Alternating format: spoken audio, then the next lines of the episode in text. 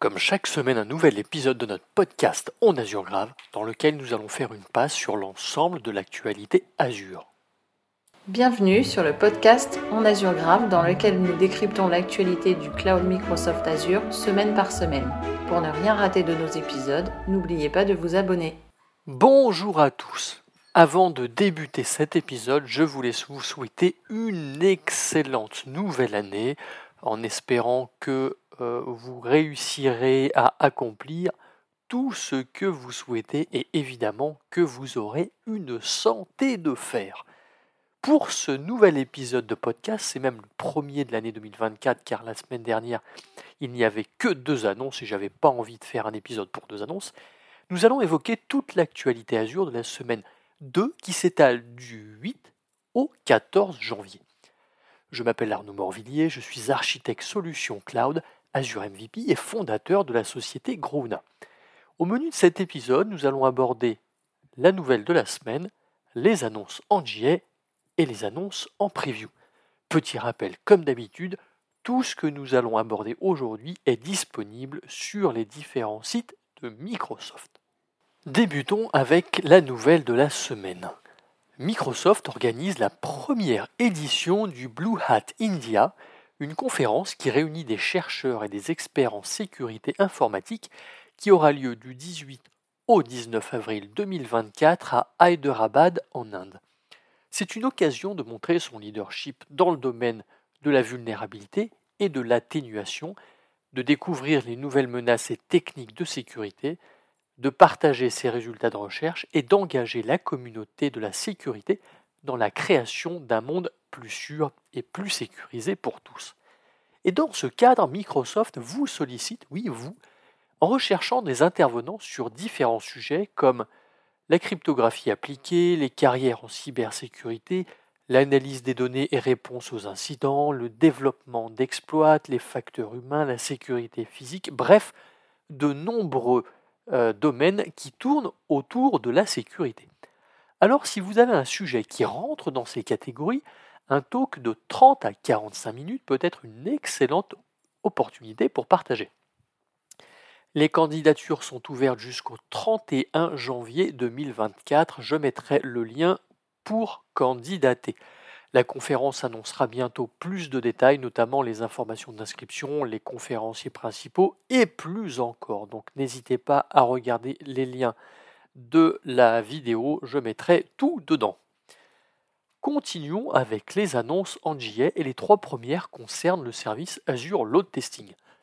Tout d'abord, une nouvelle intégration entre Azure Load Testing et Azure Key Vault où il est désormais possible d'accéder au contenu d'un Key Vault en accordant l'accès via l'option Allow Trusted Microsoft Services to bypass this firewall. C'est super pratique. Ensuite, Azure Load Testing supporte maintenant le plugin Web Driver Sampler pour Apache JMeter. Cela vous permet ainsi de collecter et analyser des métriques de performance rencontrées comme si vous étiez à la place de l'utilisateur, pardon, comme par exemple le temps de réponse du navigateur. Vous pouvez également utiliser l'échantillonneur de Pilot Web avec une charge minimale avec les autres échantillonneurs de votre script pour évaluer les mesures de performance de l'utilisateur final pendant que le back-end est en phase de chargement. Et enfin, l'équipe produit introduit une nouvelle fonctionnalité qui simplifie le processus de création de tests de charge. Ainsi, vous allez pouvoir saisir directement dans vos requêtes HTTP dans le portail Azure sans avoir besoin d'un script JMeter. Cela élimine le besoin de connaissances préalables sur les outils de test ce qui rend plus accessible aux utilisateurs l'exécution de tests.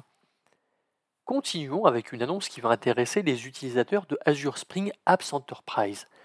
Sachez que vous allez pouvoir réaliser des économies puisqu'Azure Spring Apps Enterprise est désormais éligible à l'offre Azure Saving Plan for Compute. Disponible pour l'ensemble des régions Azure, vous pourrez économiser 20% avec un engagement sur un an et même 47% avec un engagement sur 3 ans par rapport au paiement à l'utilisation. Alors si vous envisagez d'utiliser le service durant au moins un an, il est temps de souscrire. Parlons maintenant de stockage avec Azure Disk et ses trois annonces. Tout d'abord, le stockage avec la réplication ZRS continue son expansion en étant disponible dans de nouvelles régions comme West US 3 ou Germany Ouest Central. Alors, petit rappel sur la réplication ZRS, cette dernière permet une copie des données dans trois zones de disponibilité d'une même région pour pallier à la défaillance d'une zone.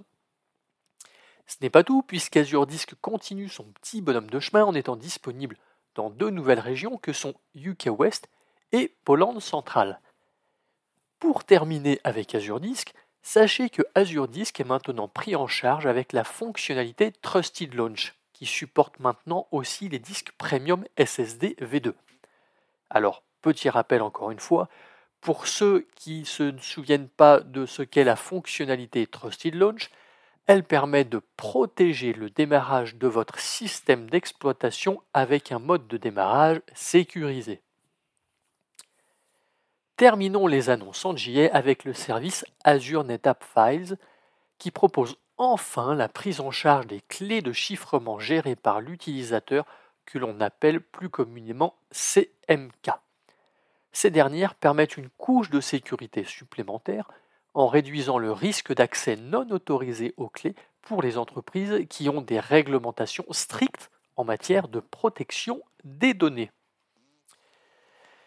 Côté annonce en preview, maintenant, l'équipe euh, produit de Azure Data Explorer est ravie d'annoncer une nouvelle intégration avec le connecteur Azure Data Explorer Connector for Apache Flink. Alors ce connecteur est un projet open source qui peut s'exécuter sur n'importe quel cluster Flink. Il permet d'implémenter un récepteur de données pour déplacer les données d'un cluster Flink vers une table Azure Data Explorer. Pour les petits curieux qui, comme moi, ne connaissent pas Apache Flink, c'est un framework qui est un moteur de traitement distribué pour les calculs avec état sur des flux de données illimités et limités. Continuons avec le service Azure Stream Analytics et plus particulièrement l'éditeur NoCode qui permet de développer des tâches Stream Analytics sans avoir besoin de coder. Eh bien, sachez que plusieurs nouvelles fonctionnalités font leur apparition. Par exemple, la possibilité d'ajouter un opérateur entre deux nœuds connectés sur le canevas en sélectionnant l'icône plus, ou encore la possibilité de supprimer des lignes plus facilement sans oublier l'apparition de bulles pour vous aider tout au long du processus de configuration dans l'éditeur pour créer différentes tâches. Alors n'hésitez pas à jeter un œil si cela peut vous faciliter la vie. Et terminons cet épisode avec Azure Arc où l'équipe produit propose une extension pour Visual Studio. Donc cette dernière devrait faciliter la vie des développeurs qui utilisent Visual Studio comme IDE. Et bien voilà, cet épisode est terminé. Il était plutôt court pour une rentrée, mais ce n'est pas grave.